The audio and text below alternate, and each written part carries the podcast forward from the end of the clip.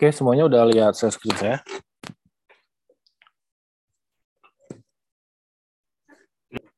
Sudah, Pak, sudah. Ya, eh, mungkin sambil nunggu yang lain, saya langsung mulai aja. Nanti seperti biasa ya, rekamannya saya upload. Oke, eh, Assalamualaikum warahmatullahi wabarakatuh. Waalaikumsalam warahmatullahi wabarakatuh. Waalaikumsalam warahmatullahi wabarakatuh. Oke, nah hari ini kita bakal bahas uh, soal C S S ya. Uh, sebelumnya kan kita bahas komponen-komponen uh, H T M L, tapi secara global aja. Uh, untuk detailnya kalian bisa lihat dari yang Louis Triskul ya. Uh, di sini juga sama, C S S saya akan bahas. Uh, kita akan bahas di sini komponen-komponen utamanya, apa yang harus kalian pahami. Nah, untuk detail C S S-nya nanti seperti apa, ya nanti kita bisa eksplor masing-masing gitu. Jadi kalian bisa eksplor masing-masing. Sama, saya masih nge-reference ke Louis Triskul, karena menurut saya di situ untuk penjelasan setiap komponennya sudah cukup lengkap ya. Nanti tinggal gimana kalian ekspor itu, entah lewat YouTube atau lewat Stack Overflow kalau misalnya ada masalah gitu. Nah, kalau kita lihat di sini ya, di sini saya bagi ke dalam dua pembahasan besar. Yang pertama ya C S S itu sendiri ya. Terus nanti eh, bagaimana cara menggunakan eh, C S S framework gitu. Di sini kita coba nanti pakai Bootstrap aja. Nah, di sini ya seperti yang kita ketahui ya, C S S kan masuknya ke markup language ya, jadi untuk memperbagus tampilan gitu. Nah, secara prinsip, kita punya tiga metode untuk nempelin C S S ini ke halaman website kita. Yang pertama, pakai metode internal C S S, nanti seperti apa nanti kita bahas. Terus yang kedua ada inline C S S, yang ketiga ada eksternal C S S. Nah, prinsip ini mau pakai Bootstrap atau mau pakai itu pun sebenarnya sama aja. Biasanya Bootstrap itu di sini kita masuknya ke eksternal C S S nanti e, cara pakainya. Karena memang dia adalah source C S S yang memang sudah distandarkan, jadi kita tinggal pakai sesuai tag-nya. Nah, kalau kita lihat dari pertemuan sebelumnya ya, saya nggak jauh-jauh, saya bakal pakai pertemuan sebelumnya di sini. Di sebelah kiri ini, ini adalah e, form yang sudah kita buat di pertemuan sebelumnya. Nah, sekarang kita bakal coba sedikit modifikasi, kita tambahkan C S S sehingga tampilannya menjadi seperti ini. Yang awalnya background-nya dari putih, terus kita rubah jadi hijau gradien ya. Terus misalnya form-nya jadi kita kasih border, terus nanti tombolnya kita rubah, header-nya kita rubah, sama ada garis bawahnya ini. Jadi kita bakal latihan juga di sini, kayak gitu. Oke, nah kita langsung ke filenya aja ya. Jadi kalau misalnya kita lihat di sini, sorry, ya.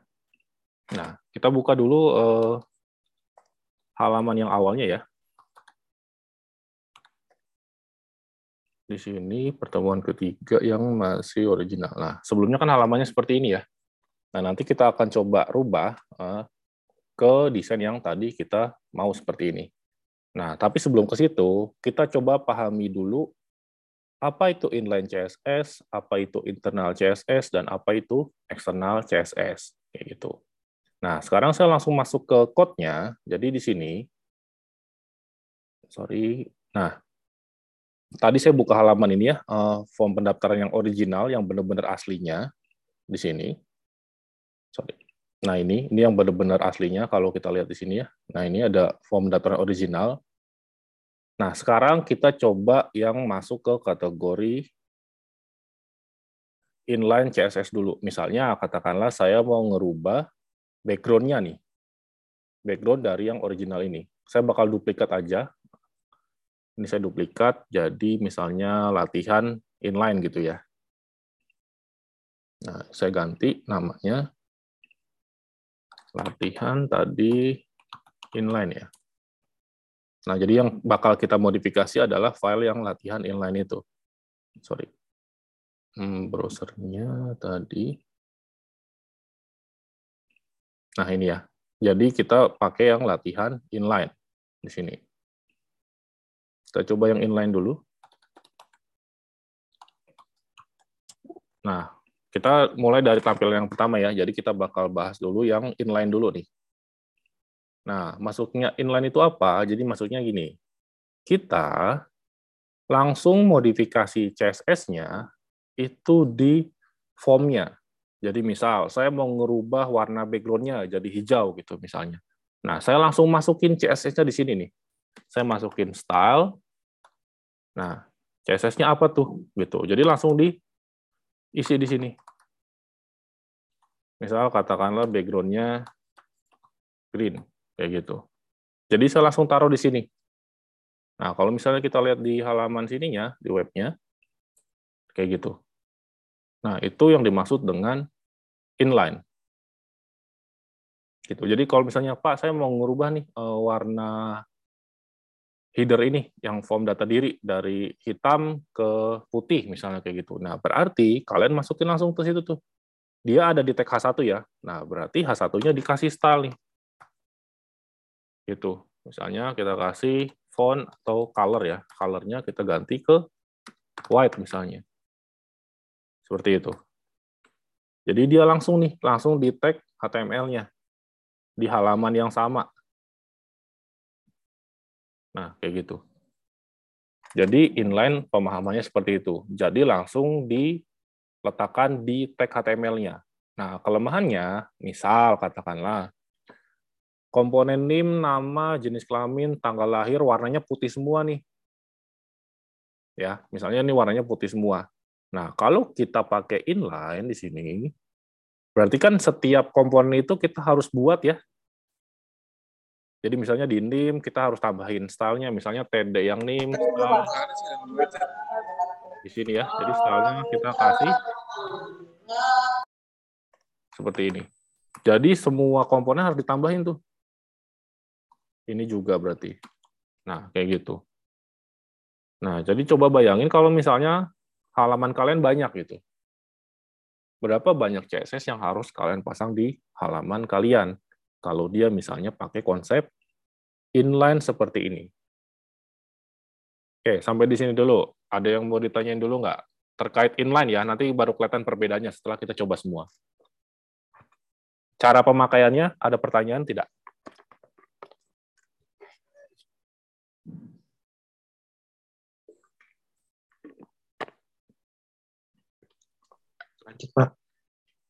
Oh iya, uh, saya lupa ya. Jadi sintagnya pakai style, terus untuk background color ini, Pak taunya dari mana gitu ya, saya lupa jelasin. Jadi sebenarnya kalian bisa lihat referensi ke W three School ya. Paling paling banyak di sini, paling gampang lah untuk dipahami. Ada properti apa aja sih di C S S itu ya, nah ini nanti kalian bisa lihat. Kayak tadi misalnya background gitu ya, nanti bisa dicari nih uh, properti yang C S S background kayak gitu. Nah ini misalnya C S S background, cara nulisnya seperti apa gitu. Kalau misalnya pakai image atau pakai position kayak gitu. Saya bakal bahas secara global aja supaya kalian paham cara bacanya sama paham cara membuatnya. Sisanya nanti kita bisa browsing gitu. Nah seperti ini, margin ini background yang tadi kita coba ya di sini. Nah, background nih, background color kalau misalnya memang pakai background color gitu.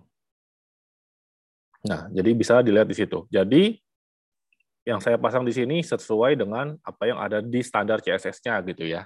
Jadi dia bakal ngebaca oh C S S itu ada properti background. Kalau kita kasih warna ya berarti dia masih warna. Nah, ini saya pakai uh, warna uh, apa yang namanya ya? Warna solid ya. Sebenarnya kita bisa pakai yang warna heksanya gitu, misalnya F F F F itu warna putih gitu misalnya. Ini juga bisa. Jadi tinggal sesuai kebutuhan aja. Kalau biasanya sih website-website pakai kode heksanya ya, jadi kebanyakan kayak gitu. Tapi karena contoh saya pakai warna solid aja. Seperti ini. Kayak gitu. Nah, itu untuk yang inline. Nah, sekarang kita masuk ke bagian yang internal. Nah, internal itu seperti apa sih? Jadi internal itu saya coba duplikat lagi filenya. Yang original, sorry, saya original, saya copy paste lagi. Sekarang saya pakai yang internal ya. Kita coba latihan yang internal sekarang.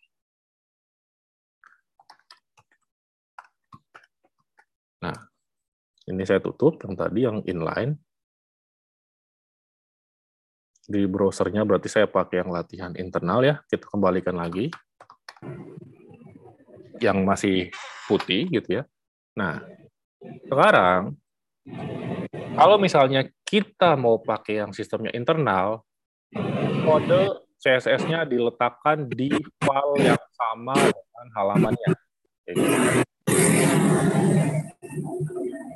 ya, jadi dia diletakkan di halaman yang sama. Jadi misal di sini saya mau tambahin yang internal C S S gitu di sini. Nah, berarti saya masukin di sini nih. Bentar ya, saya coba mute dulu. Oke. Nah, nah, jadi misalnya kita mau coba internal C S S. Nah, berarti sama nih. Dia di dalam text style di sini. Style, style buka dan style tutup. Nah, di sini kita letakkan coding C S S-nya. Nah, kalau tadi kita kan naruh di body ya sini ya. Style. Nah, terus biar dia dikenali sama body gimana? Nah, berarti di dalam sini kita bikin body kurung kurawal buka sama tutup. Nah, kita kasih propertinya. Misal kayak tadi background. Nah, kalau misalnya seperti ini dia biasanya ada suggestion tuh kalau memang editornya support. Jadi kita nggak perlu ngapalin. Kita cukup perlu paham apa fungsi dari masing-masing tag ini, kayak gitu. Nah, misalnya tadi saya mau pasang color ya, tapi saya pakai properti background background color nih di sini. Berarti saya pasang itu warnanya apa? Misalnya saya pakai green juga. Nah, dia dikasih tahu tuh. Nah, begini otomatis si body ini bakal tahu kalau dia dikasih properti background color. Nah, sekarang kita coba di halamannya. Tuh. Kayak gitu. Jadi dia otomatis kenalin. Nah, terus pertanyaannya, Pak, gimana kalau misalnya objek ini itu bukan objek default H T M L? Jadi sebenarnya kita bisa bikin penamaan khusus selain tag H T M L ya. Jadi kan kalau ini ketika kita tulis body, dia otomatis bakal cari tag H T M L yang tagnya body. Nah, terus kalau misalnya ada H satu, ada form, name, nama tadi ya, tapi mau satu properti. Nah, kita bisa pakai identitas, pakai titik, misalnya katakanlah warna label gitu misalnya. Nah, seperti ini. Atau pakai pagar, misalnya ini juga warna lain. Kita kasih nama gitu ya. Dan ini jangan pakai spasi ya. Nah, kita bisa pakai seperti ini penamaannya. Nah, kalau seperti ini, penamaannya suka-suka kita nih. Gitu. Jadi penamaan ini suka-suka kita. Bisa pakai yang titik, bisa pakai yang pagar. Nah, nanti perbedaannya di mana? Perbedaannya di cara manggilnya. Misal, saya mau pakai yang ini dulu ya, warna label misalnya. Saya kasih properti color-nya white misalnya kayak gitu. Yang warna lain misalnya color-nya saya ganti. Misalnya orange atau red, nah gitu. Nah, seperti ini. Nah, cara pakainya gimana? Nah, misalnya di judul, di form data diri ini, saya mau kasih warna yang putih nih. Nah, berarti di sini, kalau dia pakai titik, ya eh, definisinya berarti manggilnya pakai kelas. Sama dengan nama kelasnya. Berarti apa yang di sini? Warna, sorry, warna label. Nah, seperti itu. Nah, berarti misalnya, nim dan nama mau putih juga, ya udah berarti kita copy nih yang ini. Identitasnya kita pasang di sini juga bisa. Nah, gitu. Ini juga bisa dipasang di sini. Nah, sekarang kita coba. Bisa nggak jalan dia? Nah, gitu. Jadi, kita bisa pakai identitas yang berbeda tuh sesuai dengan kemauan kita gitu di sini. Ini saya itu ya biar terlalu dekat. Nah, terus misalnya cara pakai yang ini gimana? Yang warna lain ini. Nah, kalau dia definisinya pakai pagar atau crash ya, dia manggilnya pakai I D. Saya taruh di jenis kelamin sama tanggal lahir misalnya. Pakai berarti I D sama dengan, nah kita panggil nih I D-nya. Berarti warna lain di sini. Mana tadi ini ya. Nah, kita taruh di situ. Begitu juga kalau misalnya kita mau set properti ini ke objek yang lainnya. Misalnya kayak gini. Nah, gitu. Nah, seperti itu. Jadi kalau kita refresh, harusnya dia ikut. Oke, sampai di sini. Cara ngasih nama, cara ngasih style ke objek default-nya. Ada yang mau ditanyain dulu nggak?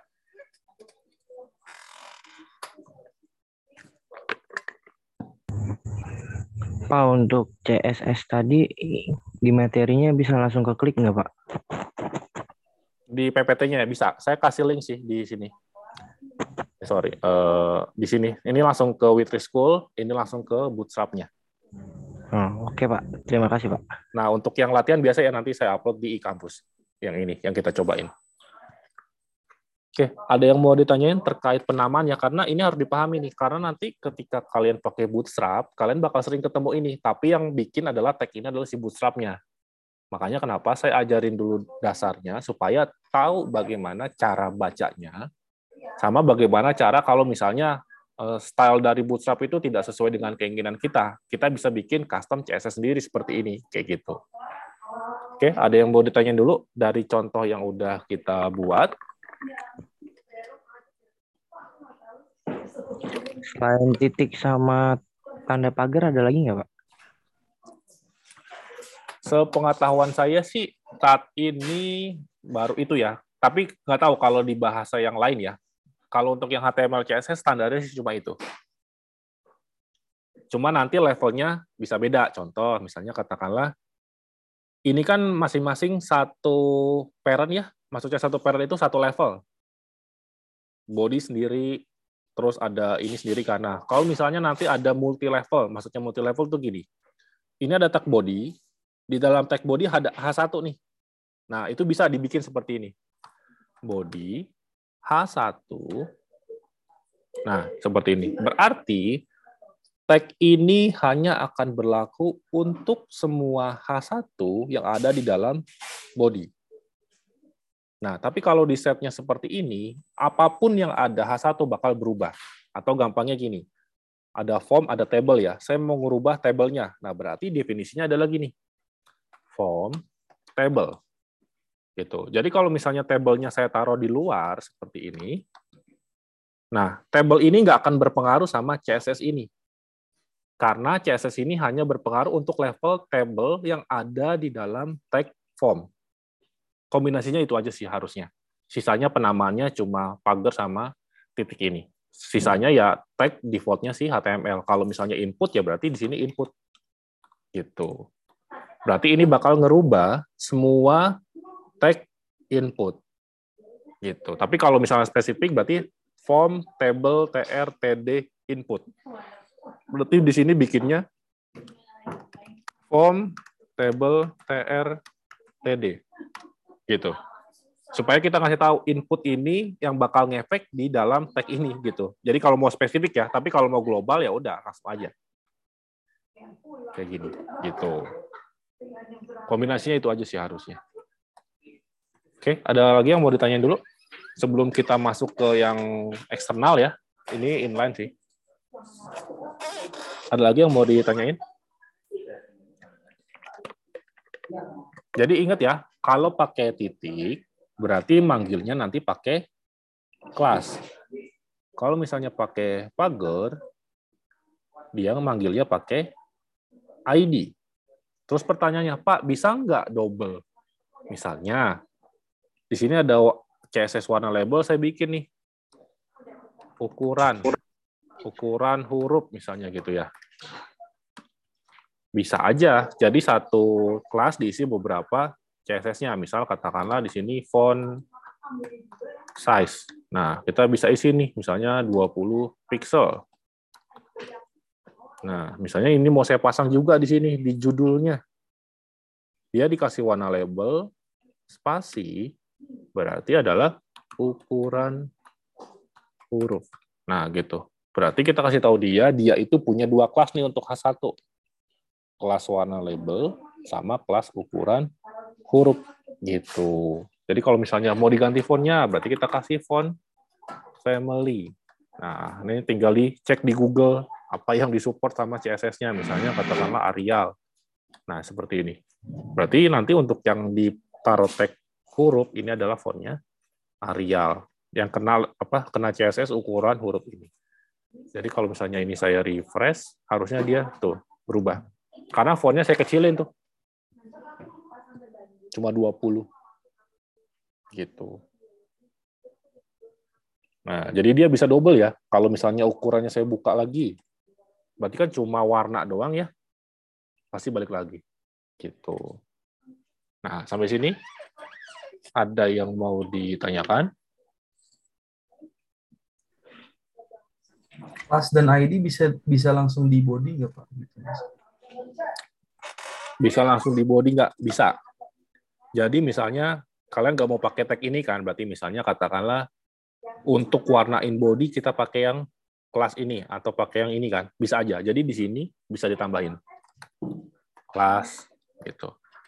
Misalnya di sini saya ganti ya berarti warna lain nih, misalnya berarti I D ya.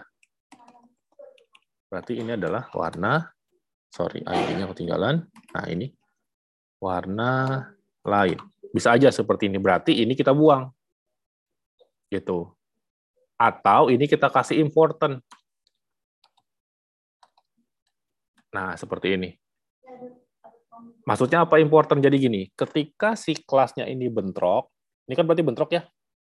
Dia kena body ini, dia kena warna lain. Bener ya?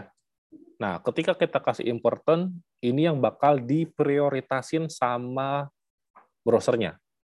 Jadi yang ini bakal diabaikan kalau dia bentrok. Kayak gitu. Nah, ini nanti biasanya sering kita lakukan kalau misalnya kita pakai C S S-nya Bootstrap, terus kita bikin C S S sendiri dan C S S-nya bentrok, biasanya kita kasih important di C S S kita. Jadi yang bakal diprioritasin untuk ditampilkan adalah C S S buatan kita, kayak gitu. Misalnya ini saya hapus dulu deh. Saya pakai yang I D ya. Jadi ini bisa seperti ini. Pakai kelas juga bisa. Nah, kayak gitu. Jadi nggak masalah. Selama dia sesuai. Nah, kayak gitu. Ya. Jadi sebenarnya bisa aja. Saya kembalikan lagi. Nggak masalah. Gitu. Jadi tinggal bagaimana cara kalian mendefinisikan definisi halaman itu ya, per objek-objeknya. Oke, ada lagi yang mau ditanyakan? Yang inline ya. Jadi kalau inline, misalnya nih C S S kalian ada seribu baris ya, berarti di tag ini bakal ada seribu baris nih. Gitu. Jadi kan nggak rapi ya kodenya. Ya. Tadi kan yang pertama yang masih in, eh, sorry, ini internal ya, yang inline benar-benar di dalam tag-nya. Nah, sekarang yang internal sudah tidak di dalam tag-nya langsung, tapi masih satu file yang sama nih dengan halamannya. Nah, bayangin kalau misalnya kalian ada sepuluh halaman, sebenarnya C S S-nya tuh sama gitu loh. Misal, katakanlah untuk font, fontnya ukurannya dua puluh semua.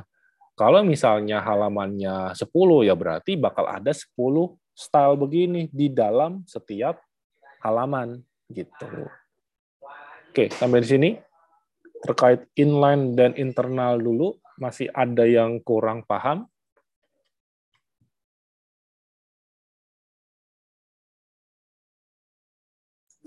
Lanjut dulu kali, Pak. Kayaknya udah udah habis sudah. Oke ya. Nah, itu adalah bagian dari yang inline dan internal. Nah, sekarang kita bakal masuk ke bagian yang eksternal nih. Nah, biasanya yang sering dipakai adalah yang ini. Kenapa?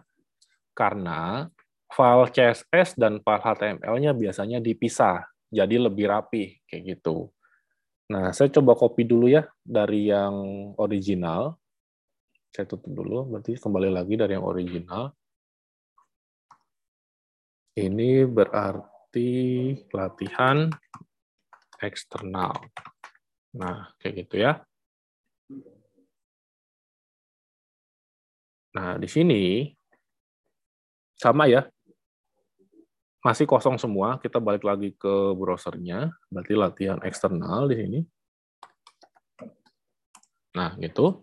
Sekarang kita coba pasang C S S-nya dulu ya. Nah, jadi kalau eksternal gimana? Nah, kalau eksternal, kita harus buat file baru untuk C S S-nya. Misal, katakanlah saya buat latihan.css. Nah, di sini posisinya satu direktori ya. Nah, karena satu direktori, ini saya kosongin dulu nggak apa-apa.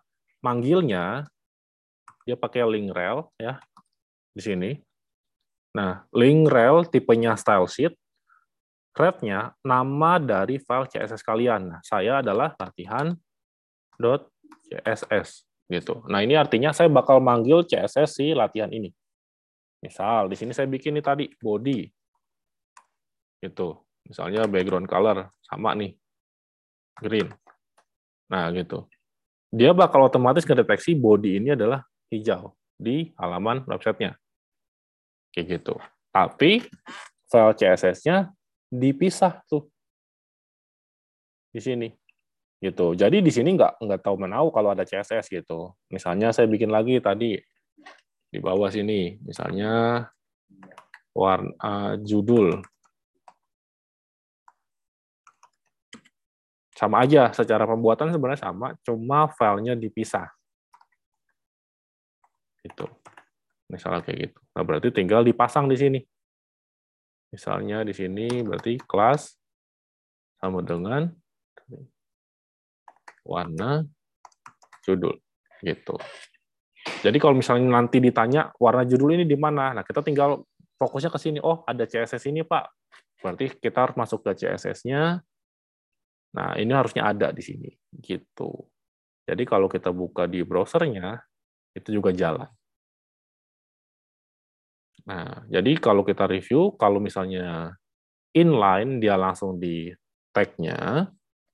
Terus kalau misalnya dia uh, internal, dia ada di dalam head-nya, tapi dia di dalam tag style seperti ini, gitu ya. Nah, kalau misalnya eksternal, dia benar-benar filenya dipisahkan di file lain, tapi dia dipanggil pakai property link rel style sheet di sini.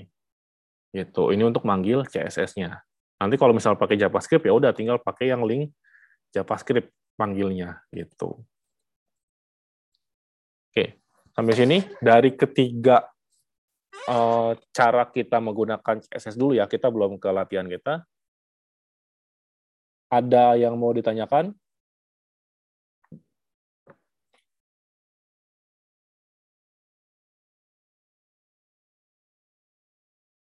Oke, kalau misalnya saya tanya, kira-kira kalau misalnya kalian mendevelop sebuah website, kira-kira metode C S S yang mana yang bakal kalian pakai? Apakah inline, apakah internal, atau eksternal? Kalau lebih rapi ya eksternal, Pak. Eksternal, Pak.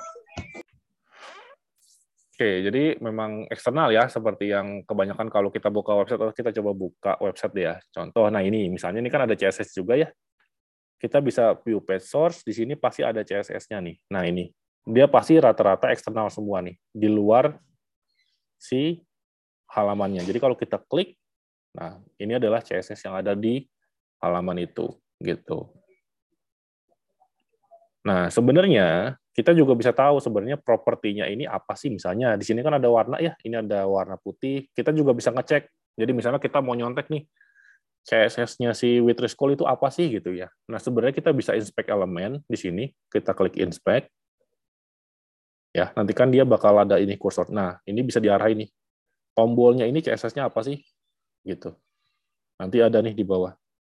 Tuh. Tinggal dicek berdasarkan tadi I D-nya. Kan di sini kita bisa lihat ya. Tuh. I, apa A W tiga strip lab gitu. Jadi kita bisa dapetin sebenarnya di sini nih. Kelasnya berarti dia adalah W tiga strip lab sama W tiga button. Nah, berarti tinggal kita cari tuh C S S-nya apa sih untuk bikin kayak gitu. Nah, itu ada di sini biasanya di bawahnya nih. Gitu, nih W tiga button. Tuh color-nya putih kan, bener kan sesuai tombolnya. Terus background color-nya hijau tuh. Gitu. Jadi sebenarnya kita bisa copy juga. Misalnya kalian mau nyontoh dari desain yang lain gitu.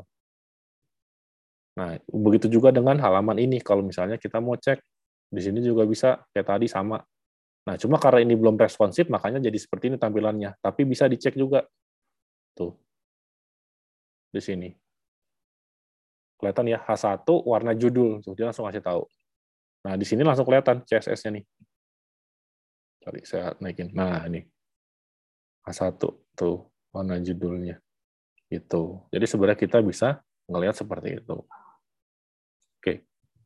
Nah, sekarang misalnya kita coba yang dari kasusnya kita ya, ini berarti saya kembalikan dulu C S S-nya. Oke, Nah, di sini saya bakal copy paste aja dari file yang udah saya buat ya, karena maka bakal nanti agak lama, cuma memang nanti saya jelasin itu maksudnya apa gitu. Oke. Kita bakal coba belajar untuk mecahin ke dalam bentuk C S S-nya. Misal ini ya. Nah, kita kembali ke P P T-nya. Ini, nah misalnya seperti ini. Background-nya kan hijau ya, misalnya kayak gitu. Nah, berarti kita bikin dulu tag di body ya, karena kan ini semua semua body nih.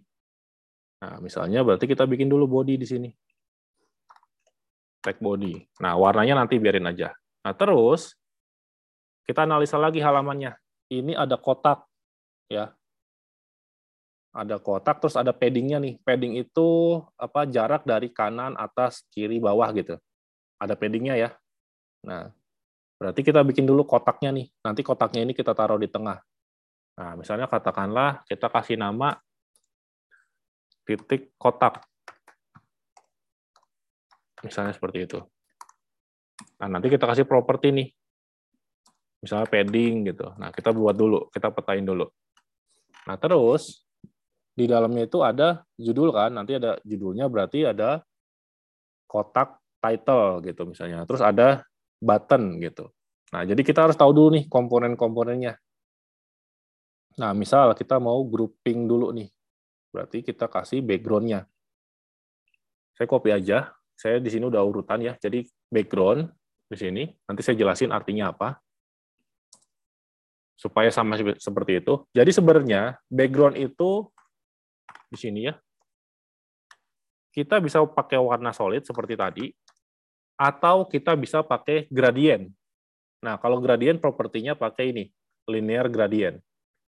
Nah, nanti arah gradiennya dari mana gitu. Terus gradiennya dari warna hijau apa ke hijau yang mana? Kayak gitu. Jadi kita pakai warna solid bisa, kita juga bisa pakai warna gradient. Nah, di sini saya contohnya pakai gradient. Gitu. Nah, ini berarti saya hapus warna solidnya. Nah, terus background repeat itu apa? Nah, karena ini gradient, kan dia menyilang ya. Karena menyilang, kita harus repeat di semua di satu halaman itu. Jadi dia berulang tuh nyilangnya, supaya dia penuh satu halaman. Kita coba hilangin dulu ya. Sorry, uh, ini saya hapus. Kita coba hilangin repeatnya. Nah, ini kan bodinya udah ada ya. Berarti harusnya udah kebaca di latihan eksternal. Sorry, uh, browsernya. Nah, ini. Nah, ini ya, arah gradiennya jadi nggak, apa ya namanya ya, nggak sesuai yang kita mau, makanya dia dikasih repeat supaya dia berulang. Oke, bentar, mana filenya? Nah, ini. Jadi maknanya itu repeat gitu. Jadi kalau misalnya kita mau background-nya pakai gambar, misalnya gambarnya ukurannya kecil nih. Misalnya gambarnya itu cuma segini, sekotak ini. Nah, sedangkan kan halamannya banyak dia.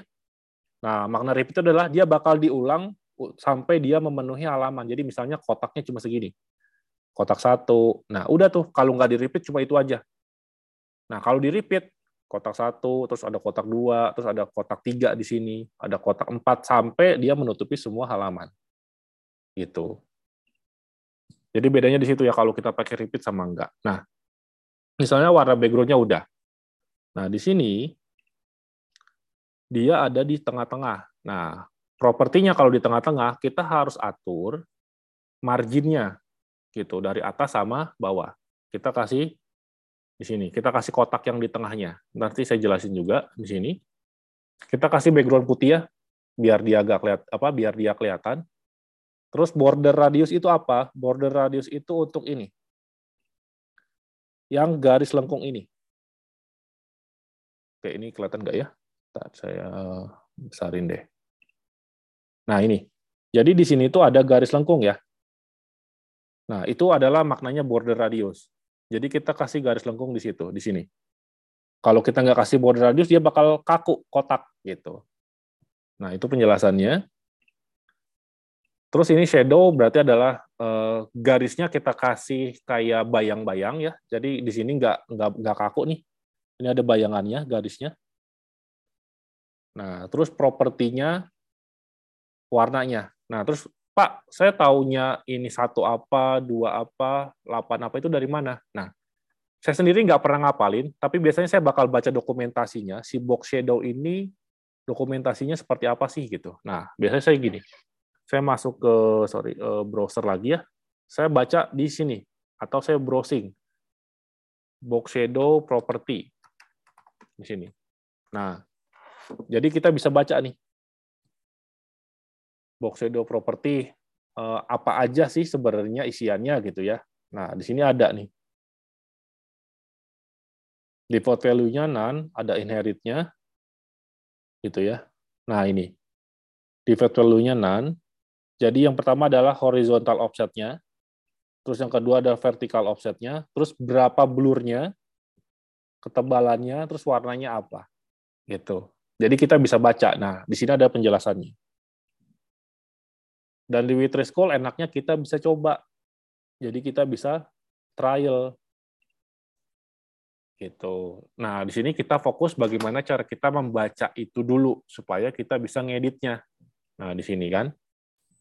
Jadi ini kalau misalnya kita ganti-ganti nih, kita run lagi, nanti dia pasti hasilnya berubah tuh, jadi lebih tebal.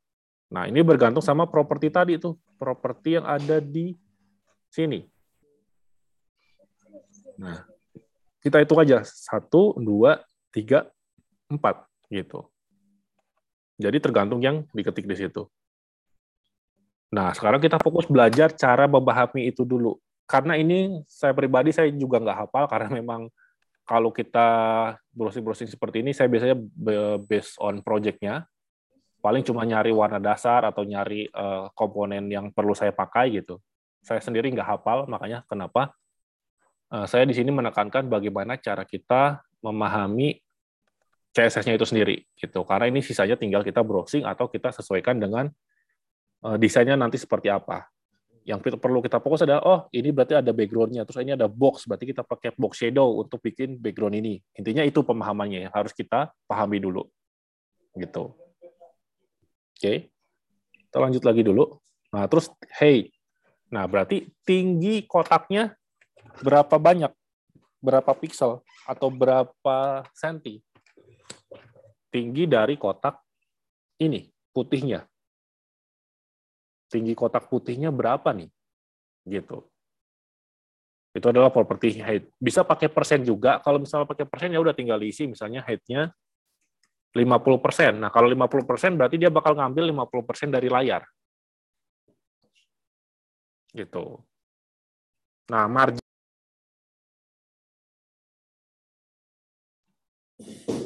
Oke, okay, uh, sorry uh, sempat ada gangguan. Semuanya udah kedengaran suara saya? Udah, Pak. Ya. Dengar, Pak. Dengar, Pak. Oke, kita coba lanjutin lagi ya. Uh, saya share screen lagi. Oke. Nah, tadi ya, saya bakal masuk ke penjelasan lagi. Jadi di sini tadi yang height ya. Jadi sebenarnya di sini itu kita bisa pakai percentage ya. Jadi sesuai kebutuhan aja, kalau memang dirasa percentage lebih tepat, ya berarti bisa pakai percentage. Tapi kalau misalnya dirasa kayaknya satu halaman itu kita bisa ukur deh Pak, cuma empat ratus pixel, saya mau desain formnya, ya udah berarti tinggal diatur empat ratus pixel. Gitu. Nah untuk margin ini, ini untuk nentuin lokasi formnya. Kalau misalnya kita pengen formnya di tengah, berarti kita harus kasih margin atas, bawah, kanan, kirinya, gitu, supaya dia letaknya di tengah. Nah, saya coba buka formnya ya di sini. Ini kan masih normal ya. Terus di sini saya kasih margin nih untuk ngelak-lakin dia di tengah. Saya pasang dulu ya, berarti ada kotak. Berarti saya pasang kotaknya di sini. Saya membungkus formnya. Ya, kita bungkus formnya full. Nah, berarti ini saya kecilin dulu di sini. Nah, biar enak ya. Berarti pakai apa tadi? Nah, kalau misalnya katakanlah, Pak, saya mau pasang C S S ini, tapi saya nggak ada objek H T M L-nya. Nah, biasanya ditaruh di dalam tag div ya. Berarti pakai div seperti ini. Tinggal kasih kelasnya apa tadi? Berarti kotak. Ya. Nah, berarti ini adalah div tutupnya untuk si form-nya. Berarti objek itu ada di dalam kelas kotak ini. Gitu. Nah, ini kalau saya refresh, nah, lokasi formnya udah di tengah, background-nya berubah jadi putih ya, sesuai dengan propertinya. Properti ini, background-nya. Border radiusnya juga udah ada, ada bayangannya juga, tingginya juga, lebarnya juga. Nah, kalau misalnya saya kecilin nih lebarnya, jadi dua ratus gitu. Sorry, ini kebaca nggak ya dia? Nah, kayak gitu. Jadi kan jelek ya. Jadi kita harus kita juga harus bisa ngira-ngira. Karena kan nanti ini desainnya dari uh, web designer ya, atau U I U X gitu ya. Dia pasti udah ada ukurannya, berapa uh, formnya, berapa tingginya gitu. Biasanya ini kita ikutin dari desainnya dia. Gitu. Nah, untuk margin ini, kita bisa lihat propertinya ya di sini. W tiga School lagi, misalnya margin property. Nah, seperti ini. Kita bisa lihat. Empat komponen itu ngapain sih sebenarnya? Nah, jadi urutannya gitu. Top, right, bottom, left. Ya, jadi urutannya adalah di sini. Top, left, bottom, right. Nah, coba tadi ya, kalau nggak salah, berarti pertama adalah, ya benar, ah, sorry, atas kanan dulu berarti ya, berarti di sini atas kanan bawah left. Nah, berarti itu adalah urutannya, gitu. Jadi ini adalah urutannya. Berarti ini atas, berarti dari atas kita kasih enam rem ya, ini ada satu satuannya atau enam pixel juga bisa, tapi terlalu kecil ya. Nah, berarti ini apa? Habis atas kanan, kanannya di auto berarti, habis itu bawahnya dikasih delapan, jadi supaya dia kenapa ada di tengah, kirinya auto. Jadi dia cuma kasih atas sama bawah nih. Supaya apa? Supaya dia ada di tengah, di sini. Makanya kenapa ini atas, ini bawah. Gitu. Kanan kiri auto. Jadi dia bakal taruh di tengah. Kayak gitu. Oke. Okay. Sampai sini dulu, ada yang mau ditanyain?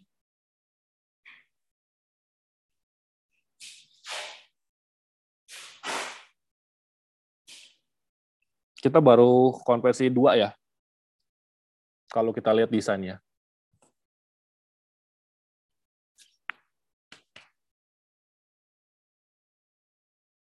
Ada yang mau ditanyain dulu? Atau masih cukup jelas? Jelas, Pak. Uh, jelas sih, Pak. Oke ya, uh, kita lanjut. Nah, ini kan kita baru bikin kotaknya ya. Nah, sedangkan kan di sini ada margin nih, ya dari kotak. Sedangkan kan kalau kita lihat di, sorry, di webnya kita itu, tar, ini ya, masih masih nempel nih, gitu. Dia masih nempel. Nah, berarti kita bikin uh, C S S lagi untuk kontennya. Berarti kita masuk lagi di sini, kita bikin isi kotak deh, gampangnya gitu. Biar gampang dipahami aja ya. Nah, isi kotak, kita kasih apa? Padding-nya, kanan-kirinya. Nah, ini. Urutannya sama tuh tadi. Atas, kanan, bawah, kiri. Misalnya katakanlah masing-masing saya kasih sepuluh piksel. sepuluh piksel, gitu. Nah, terus ini taruhnya di mana? Berarti saya masuk lagi ke halamannya, saya taruh di dalam bawahnya kotak berarti. Nah, tadi kan saya ngetik manual ya. Jadi sebenarnya ada beberapa editor yang udah support itu. Jadi div titik nama kelasnya isi kotak tab. Nah, dia langsung ngebentuk sintak si H T M L-nya. Kalau mau manual juga boleh. Gitu. Tapi ini bergantung sama editornya, ada snippet-nya atau tidak. Kalau pakai snippet, jadi bisa kayak tadi, di titik nama C S S-nya, di tab langsung dia dibentukin. Nah, berarti ini kita taruh di bawah lagi. Ini kita tab lagi supaya rapih ya. Jadi di dalam kotak ada isi kotaknya nih. Nah, sekarang kita coba refresh lagi, sorry, halamannya. Nah, gitu. Jadi udah mulai rapi nih. Udah mulai menjorok ke atas. Atasnya udah dikasih padding, kanannya padding, bawahnya padding, kirinya juga. Kalau misalnya katakanlah kirinya kurang ke tengah, Pak, ya udah tinggal disesuaikan aja berarti sama C S S-nya kan. Dari sini tinggal diganti aja. Tadi kiri berarti di mana kan? Atas, kanan, bawah, kiri. Berarti yang ini yang diganti gitu. Jadi tinggal dilihat aja ya dokumentasi si padding ini seperti apa. Nih, jadi kalau kayak gitu-gitu kita uh, back to dokumentasi aja. Padding property. Nanti pasti dia bakal munculin padding property-nya itu urutannya apa aja di sini. Gitu. Sama ya, top, right, bottom, left gitu. Jadi kalau kiri ya berarti yang paling uh, paling akhir. Atau kalau memang misalnya, Pak saya bingung deh kalau begini, saya mau satu-satu aja bisa juga. Padding top isi sepuluh P X. Cuma memang kalau kayak gini satu-satu. Padding right sepuluh P X gitu. Hasilnya sama. Cuma bedanya kalian nulisnya satu-satu. Cuma jadi lebih informatif aja kalau untuk yang nggak biasa bacanya ya. Padding left berarti di sini sepuluh P X gitu. Ini sama nih maknanya. Kalau ini saya hapus nggak akan ada yang berubah juga. Karena intinya sama aja dengan yang tadi, sorry, dengan yang ini. Tuh, nggak ada yang berubah. Misalnya left-nya nih saya tambahin ya, buat buktiin bener nggak sih itu. Gitu. Nah, ini misalnya saya ganti tiga puluh. Eh, sorry. Nah, ini. Tuh. Ya. Jadi, kalau emang, memang, Pak, kayaknya saya pusing kalau satu baris deh, saya bikin propertinya sesuai objek aja, bisa juga. Termasuk yang margin ya. Margin juga ada tadi, margin top, tuh, margin bottom. Jadi itu tergantung bagaimana cara kalian enaknya aja, gitu. Mau seperti apa? Oke. Okay. Nah, ini kan udah ya, udah ada paddingnya. Nah sekarang tinggal ini nih, judulnya dulu, gitu. Nah saya copy aja dari C S S yang udah ada, nanti saya jelasin. Nah karena itu ada di H satu ya. Kita bisa pakai H satu, atau kita bisa bikin identitas baru. Misalnya katakanlah judul form di sini. Nah, misalnya kayak gitu. Saya copy aja C S S-nya, nanti saya jelasin. Di sini, font-nya saya rubah. Nah, font ini kita bisa cek di Google ya, gampangnya gitu. Font yang disupport sama browser apa aja. Letter spacing ini kayak misalnya ini. Nah, ini. Letter spacing itu gitu. Jadi spasi antar hurufnya. Nah, padding bottom sama ya kayak tadi, berarti adalah batas bawahnya. Padding top ya berarti margin topnya. Text align berarti adalah lokasi teksnya ada di mana. Gitu. Ini juga ada ya, ada left gitu ya. Nah, jadi di sini kita bisa atur tuh letaknya. Nah, terus ini kita pasang di H satu-nya kan, ya berarti tinggal kita pasang di sini. H satu berarti kelas sama dengan judul form. Nah, kayak gitu. Jadi kalau kita cek di sini, sorry. Nah, ini harusnya judulnya udah berubah nih. Nah, gitu.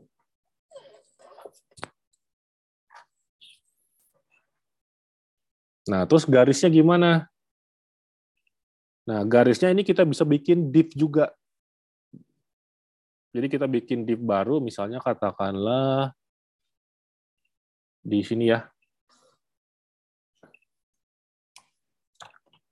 Uh, judul garis bawah, misalnya judul form di sini ya. Garis, gitu. Nah, saya copy aja, nanti saya jelasin biasa.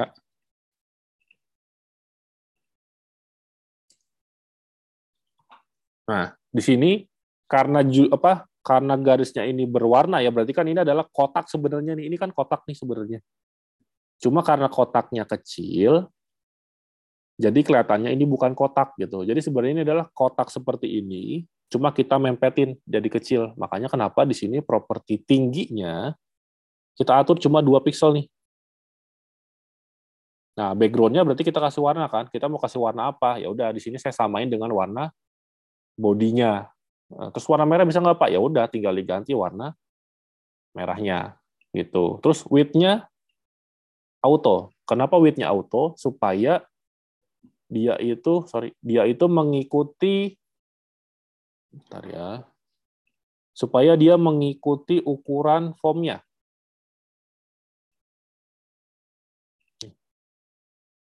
Supaya dia mengikuti ukuran form ini.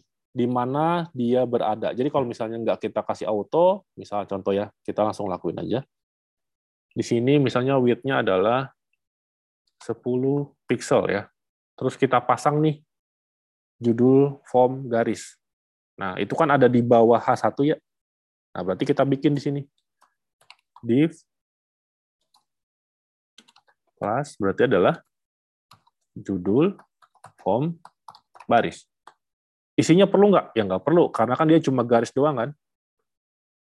Oke, sorry. Nah, ini. Oke. Nah, ini udah nampil belum? Bentar ya, kayaknya ada yang itu. Bener nggak nih namanya? Oh, salah. Di sini garis ya. Di situ saya nulisnya baris. Nah, ini ini juga nih ya. Kalau tipe, pasti dia nggak kebaca. Gitu. Nah, tuh lihat.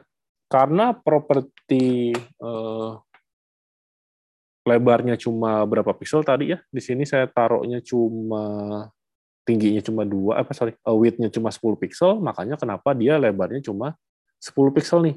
Nah, supaya dia satu satu full ini bagaimana? Ya udah, kita kasih auto aja. Dia bakal mengikuti parent-nya. Parent-nya itu yang mana?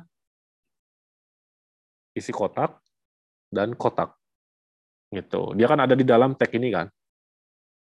Nah, kalau sekarang harusnya garisnya udah seperti ini. Kita balik lagi ya. Kalau kita refresh, tuh. Jadi ini tinggal masalah eh, ya sesuai desainnya aja mau kayak gimana gitu. Nah, kalau untuk yang margin bottom ya udah berarti untuk jarak antara si garis ini, sorry ini dengan form di bawahnya. Kan ini letak form ya. Jadi kalau di sini kita kasih bottomnya lebih tinggi ya, misalnya jadi lima puluh. Nah, berarti jarak antara si judul form garis ini dengan form adalah lima puluh pixel.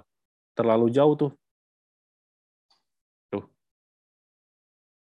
Jadi kita harus sesuaikan aja. Jadi ini intinya sesuai desain aja, bagusnya seperti apa. Nah, saya kembalikan lagi ke sepuluh aja. Nah, gitu. Oke, sampai sini. Ada yang bingung?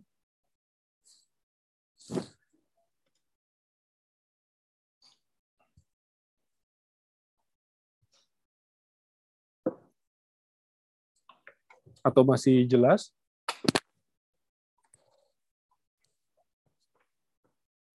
Jelas, Pak. Oke ya. Nah, kita lanjut ya. Di sini ada satu lagi yang harus dirubah ya, misalnya button. Di sini submit, saya ambil contoh satu aja yang submitnya, berarti yang resetnya saya hapus. Gitu. Berarti di sini kita masuk di form ya. Di sini ada dua kan ya. Yang resetnya saya hapus saja. Nah, di sini saya copy juga, misalnya katakanlah eh, B T N submit. Satu lagi. Nah, saya copy aja ya, nanti saya jelasin biasa.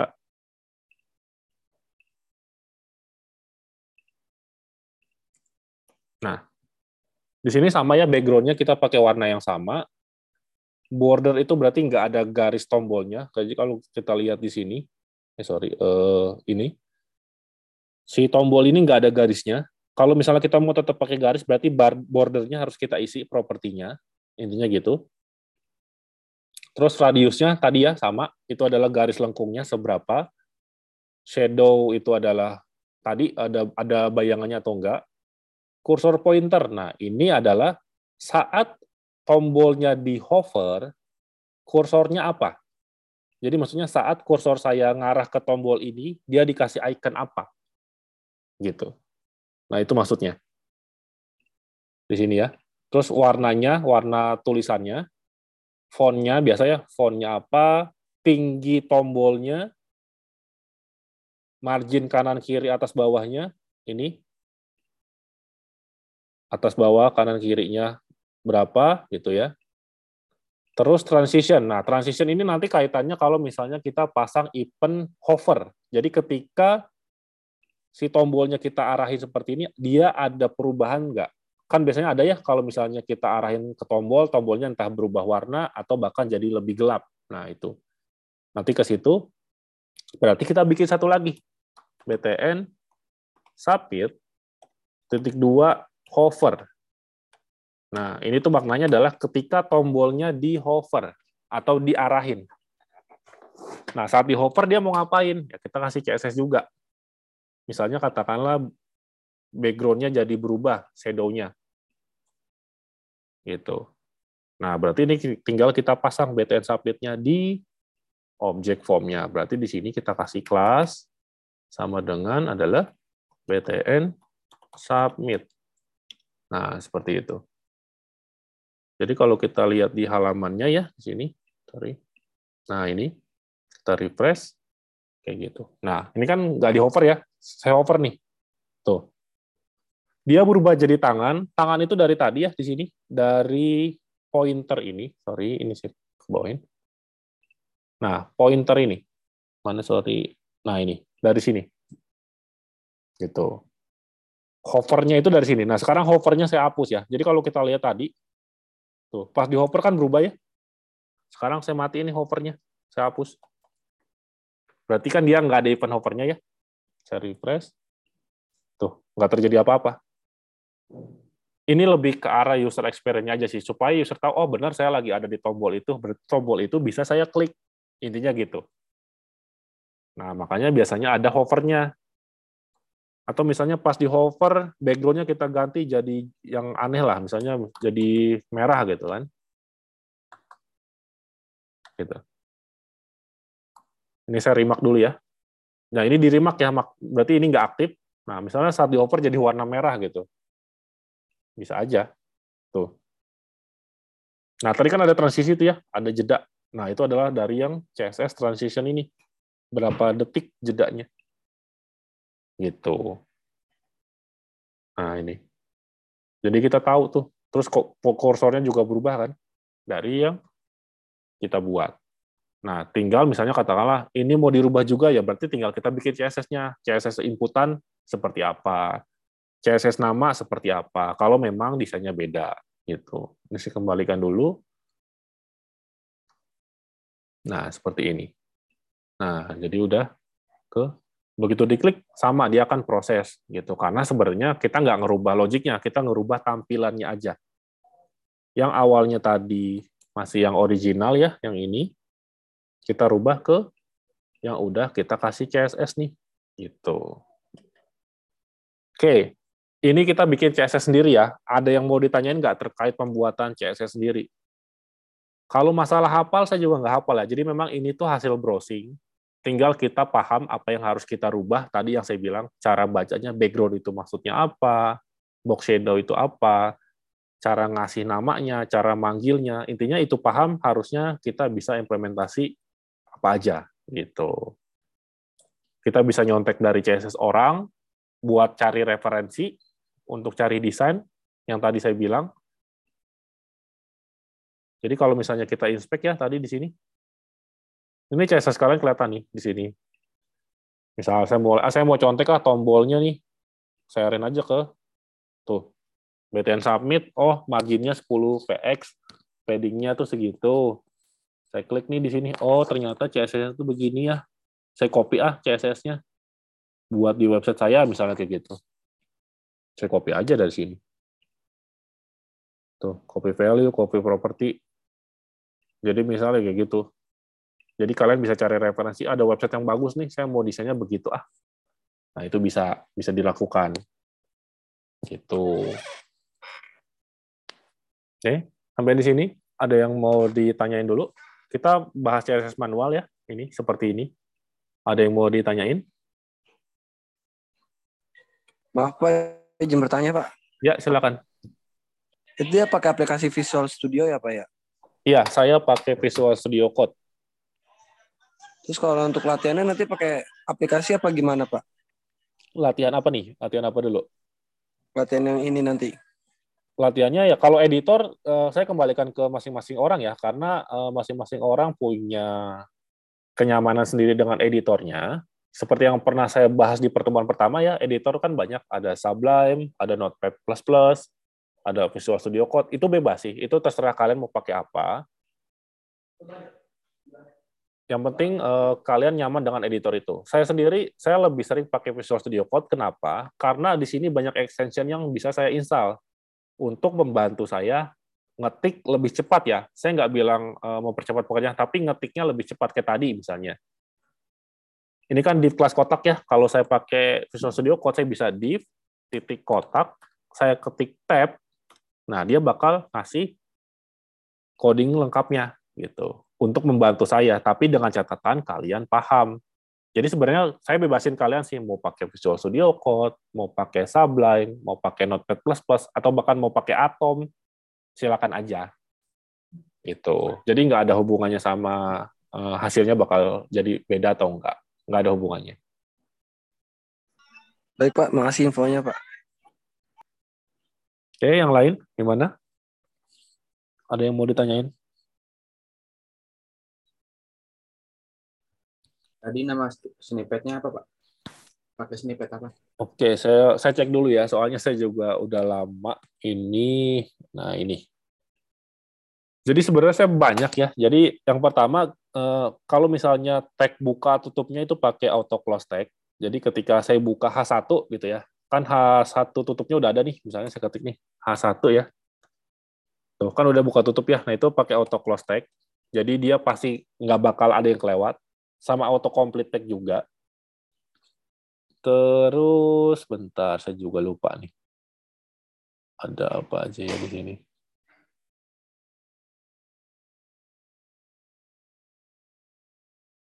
Uh, saya pakai prettier untuk ngerapiin formatnya.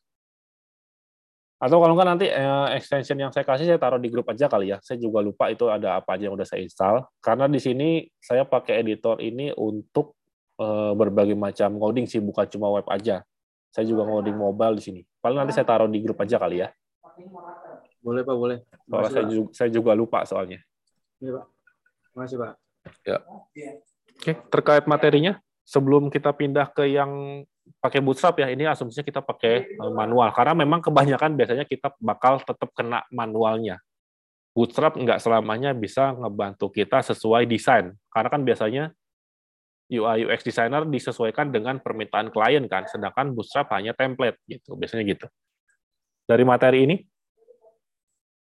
ada yang mau ditanyain dulu? Kan kita pakai kelas ya Pak, kalau uh, diganti jadi I D bisa juga Pak? Bisa, ya ini tinggal diganti aja, gitu. Ada kebutuhan khusus nggak Pak? Ada, nanti kalau misalnya ada, nanti biasanya kebanyakan kita secara mekanisme ya lebih ke arah pendekatan sih. Kalau saya pribadi I D dan kelas biasanya saya pisah untuk ketika saya proses pakai eh, JavaScript atau pakai jQuery. Jadi misalnya katakanlah saya mau merubah sebuah elemen form pakai jQuery gitu. Nah biasanya saya pisah tuh. Desainnya saya pakai kelas, saya pakai I D ini. Nanti I D itu saya pakai untuk jQuery. Jadi misalnya saya ngenalin jQuery H satu ini pakai apa? Pakai I D. Jadi saya pecah memang. Misalnya katakanlah ini form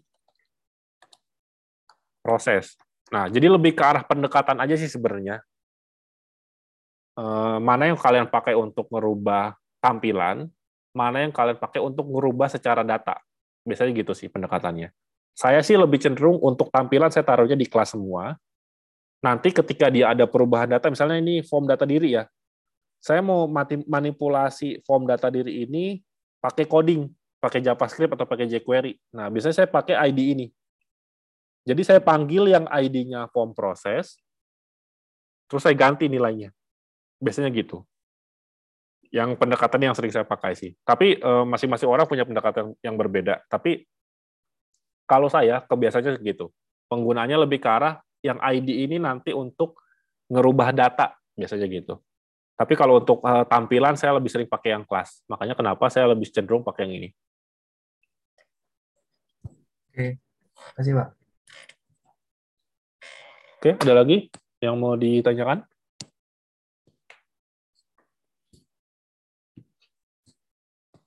Oke ya, uh, sambil berjalan, kita masuk ke yang Bootstrap sekarang. Nanti kalau ada yang mau tanya, langsung di, biasa langsung dipotong aja ya. Saya duplikat lagi yang originalnya. Bisa. Itu ya. Jadi saya rename dulu. Misalnya ini latihan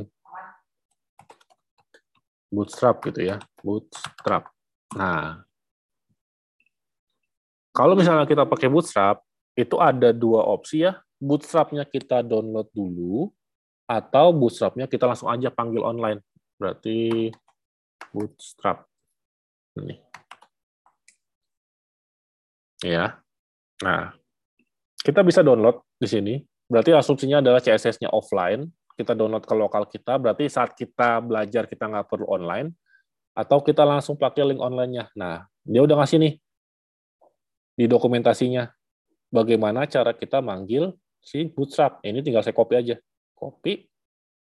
Saya taruh di head-nya. Di sini. Nah, gitu. Terus apalagi tadi, kata dia. Kalau kita mau pakai JavaScript, JavaScript-nya kita copy juga. Gitu. Kalau memang kita ada kebutuhan ke JavaScript-nya gitu ya. Nah, jadi tinggal kita taruh. Nah, biasanya JavaScript itu taruhnya di bawah. Jadi memang dipisah, yang C S S itu di atas. Yang C S S-nya di atas, yang JavaScript itu di bawah. Karena biasanya JavaScript di load-nya sesuai kebutuhan aja. Nah, misalnya saya taruh nih JavaScript-nya di bawah. Di atas body di sini. Nah, gitu. Udah? Itu ya. Oke, ada yang mau nanya atau apa tuh? Itu resen kenapa? Mau nanya atau gimana?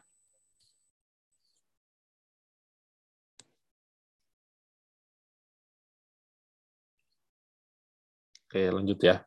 Nah, jadi gitu ya. Ya jadi lebih, pakai Bootstrap lebih gampang nih. Kita cuma langsung embed JavaScript-nya sama C S S-nya. Nah, tinggal pertanyaannya lah, Pak, makainya gimana? Kan gitu ya. Oke, kita tinggal lihat dokumentasinya. Setelah kita nambah C S S, misalnya katakanlah form, kita mau ngeliat form gitu ya, kita search aja di sini. Form. Kita lihat dokumentasinya. Formnya Bootstrap itu seperti apa sih? Gitu. Nah, ini kan banyak ya. Nah, makanya di sini kita harus paham cara bacanya tadi. Nah, kan kalau kalian tadi udah belajar yang manual, tahu ya. Class, form control. Oh, berarti ada C S S-nya nih, form control. Ada I D-nya nih, disable input. Kayak gitu. Jadi tujuan kita belajar manual itu supaya kita paham cara bacanya ini. Gitu. Nah, tinggal dicek nih. Oh, saya butuh apa ya, misalnya. Oh, saya butuh form. Form di Bootstrap itu gimana sih? Oh, tinggal di-copy aja nih, misalnya. Kita mau yang seperti ini atau seperti apa, gitu. Tinggal di-copy aja nih contohnya. Misalnya seperti ini, saya copy alamannya apa adanya gitu ya. Saya taruh di bawah form ini deh. Coba kita cek jalan atau enggak dia. Apakah ada yang kurang dari yang kita copy?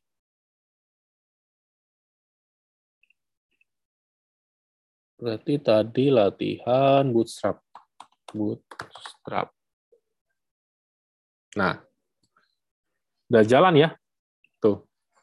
Tombolnya udah biru. Yang ini kan karena kita belum pasangin Bootstrap-nya nih, masih uh, desainnya kita kan. Ini kan. Nah, sedangkan yang ini adalah sesuai Bootstrap, tapi kok nempel ya, gitu. Nah, di Bootstrap itu kita harus taruh dia di dalam kontainer. Saya lupa di dokumentasinya. Di sini ada div-nya, jadi dia harus ada di dalam div kontainernya. Gitu. Jadi kita pasang di sini. Ya, div container. Nanti ini bisa dibaca di dokumentasinya Bootstrap. Jadi kita harus taruh dia supaya dia itu di tengah, nggak menempel ke samping. Sorry. Nah ini, tuh. Nah kenapa ini nggak ke tengah juga? Karena ada yang bisa jawab nggak? Kenapa yang bawah dia ke tengah, rapih ya, maksudnya nggak nempel ke pojok, sedangkan yang atas masih nempel nih. Ada yang bisa jawab? Dari script yang kalian lihat di layar saya.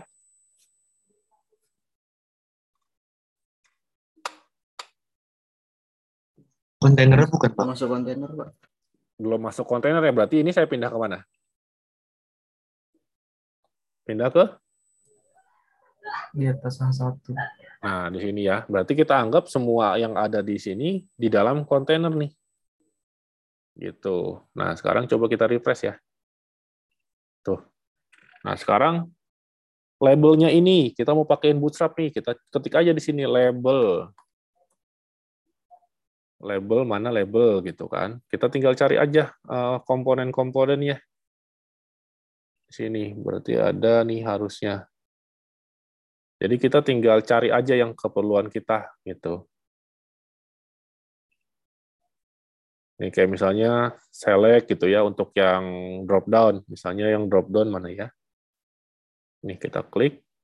Nah, ini kan ya punyanya Bootstrap nih. Nah, berarti apa nih kelasnya? Select, kelas, ini kan ya, kita copy aja nih kelasnya. Tuh. Berarti kita copy ke yang punya kita yang select, yang di form yang pendaftaran. Kita cari yang tipenya select. Mana ya yang select ya? Nah ini, kita kasih kelasnya di sini. Nah gitu. Dia harusnya udah kebaca. Tuh, udah berubah kan desainnya? Nah, dia udah ngikutin Bootstrap. Nah, terus yang inputan, ya udah kita cari input berarti di sini. Kita balikin lagi. Kita baca aja dokumentasinya. Form control, berarti cari yang input, ini input kan? Nah, berarti input nih.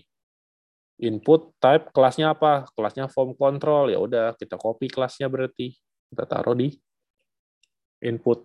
Kalau kita mau pakai kelasnya Bootstrap. Gitu. Nah, berarti taruh di sini. Input, kelasnya kita copy, terus di sini lagi. Gitu. Nah, ini harusnya sudah berubah nih, sorry. Nah, sudah berubah nih harusnya yang atas. Nah, gitu. Jadi udah dikasih C S S-nya Bootstrap tuh. Nah, jadi sebenarnya kalau kita mau pakai Bootstrap, secepat itu. Tapi masalahnya adalah ketika kalian diminta menjelaskan atau diminta untuk ganti misalnya, eh saya nggak mau nih uh, button ya, misalnya kita button ya di sini button. Nah ini kan buttonnya udah ada ya banyak ya, misalnya nih klien nggak mau, ah saya nggak mau warnanya di antara ini, saya mau warnanya pink. Nah sedangkan kan yang ada di Bootstrap cuma ini kan, tapi kalian mau pakai base-nya Bootstrap, misalnya katakanlah button nih, saya pakai ini, button primary. Saya ganti warna biru, tombolnya yang bawah ya. Eh, sorry. Uh, mana nih? Nah, ini. Misalnya katakanlah yang button tadi itu. Type ya. Di sini saya kasih kelas. Nah, ini. Kan harusnya berubah ya. Jadi warnanya Bootstrap tuh. Sorry. Nah, benar kan ya. Tapi bilang kliennya nih, ah, saya nggak mau warnanya biru. Saya mau warnanya pink atau warnanya yang lain lah. Nah, berarti kan kalian harus bikin C S S-nya manual dong. Kita bikinlah kombinasinya.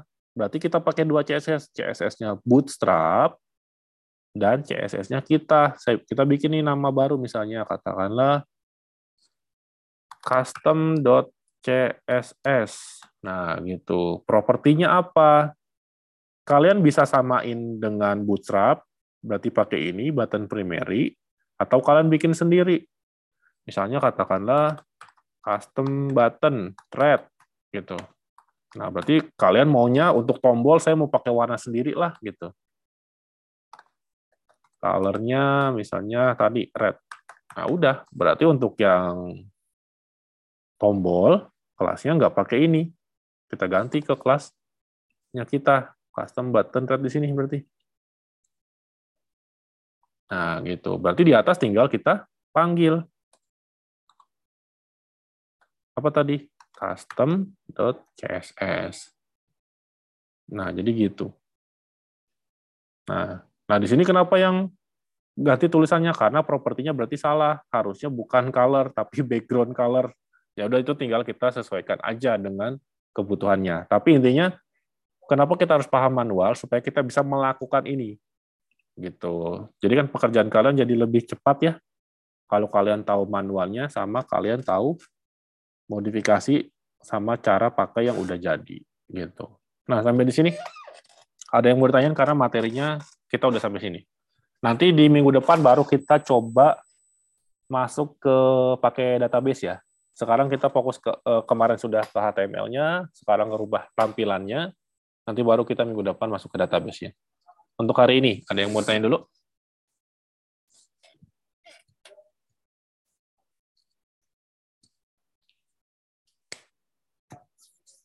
Cukup, Pak. Oke ya, sambil saya absen ya. Kalau ada yang mau tanya, silakan. Saya absen dulu deh. Latihannya pakai Bootstrap yang tadi, Pak? Latihannya udah dibaca belum itunya, uh, tugasnya? Di situ saya jelasin, bebas menggunakan Bootstrap ataupun mau manual. Oke, Pak. Baik. Ini...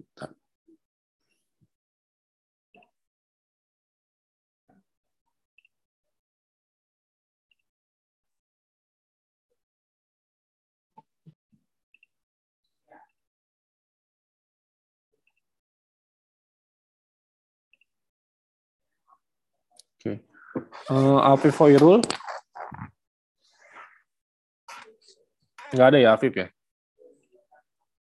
Oke, Aldo Tri Rizky, nggak ada juga. Andi Saputra, ada nggak? Hadir, Pak. Oke, Aprianto, ada Pak. Bagas Priyansyah. Nggak ada ya. Calvin Yuda Tama. Hadir, Pak. Oke. Desita Sari. Hadir, Pak. Oke. Diki Ferdiansyah. Hadir, Pak. Oke. Dinda Fauzia. Pak. Oke. Dwi Ferdian. Hadir, Pak. Oke, Eka Meliana Putri. Oh, ini izin ya, sip dua terus. Eko Kristiono. Hadir, Pak. Oke, Fauzan Subhi. Hadir, Pak. Galih Raka Permana. Hadir, Pak. Oke, Hari Nurwidia Kusuma. Hadir, Pak. Ibnu Aji Nur Rahman. Hadir, Pak. Oke. Imam Arobil. Enggak ada ya. Inayatul Syam. Hadir, Pak. Oke. Irfan Maulana hadir. Jimmy Setiawan. Hadir, Pak.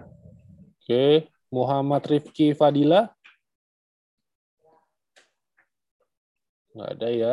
Terus Muhammad Vicky Aryadi. Hadir, Pak. Hadir. Muhammad Rianto Maulana. Pak. Oke, Muhammad Aditya.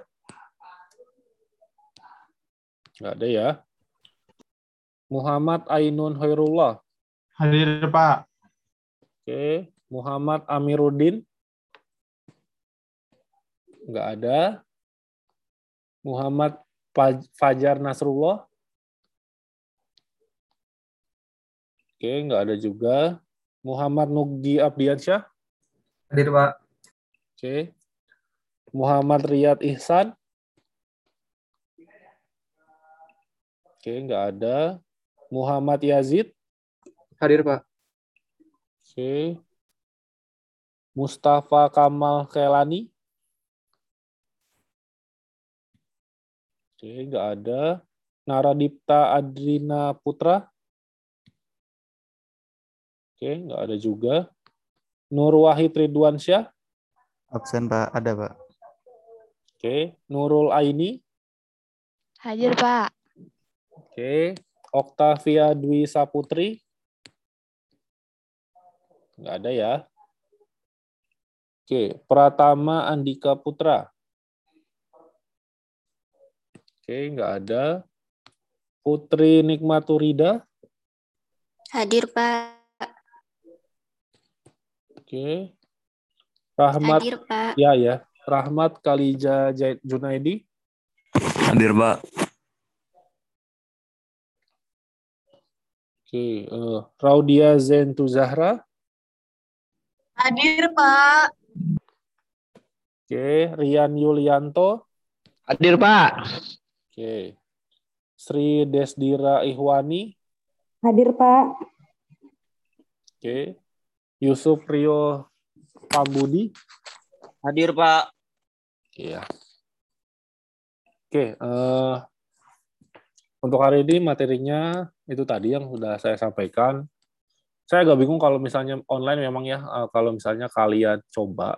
Uh, semoga nanti di minggu depan ya, saya nggak tahu kampus ada update atau enggak untuk kelas malam, ada pertemuan di kampus atau enggak, gitu ya. Nanti saling berkabar aja kalau emang kalian udah dapat infonya duluan, infokan ke saya. Kalau saya dapat info duluan, saya bakal infokan ke kalian.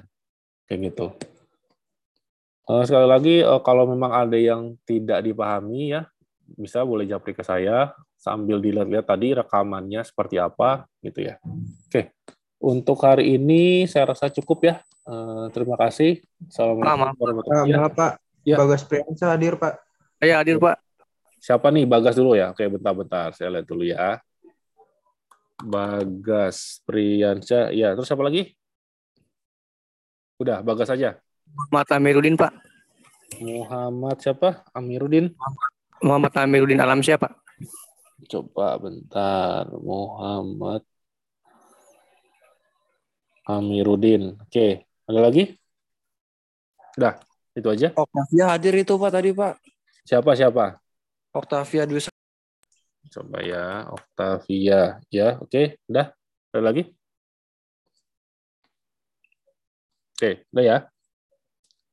Oke ya, untuk hari ini saya, saya rasa cukup ya.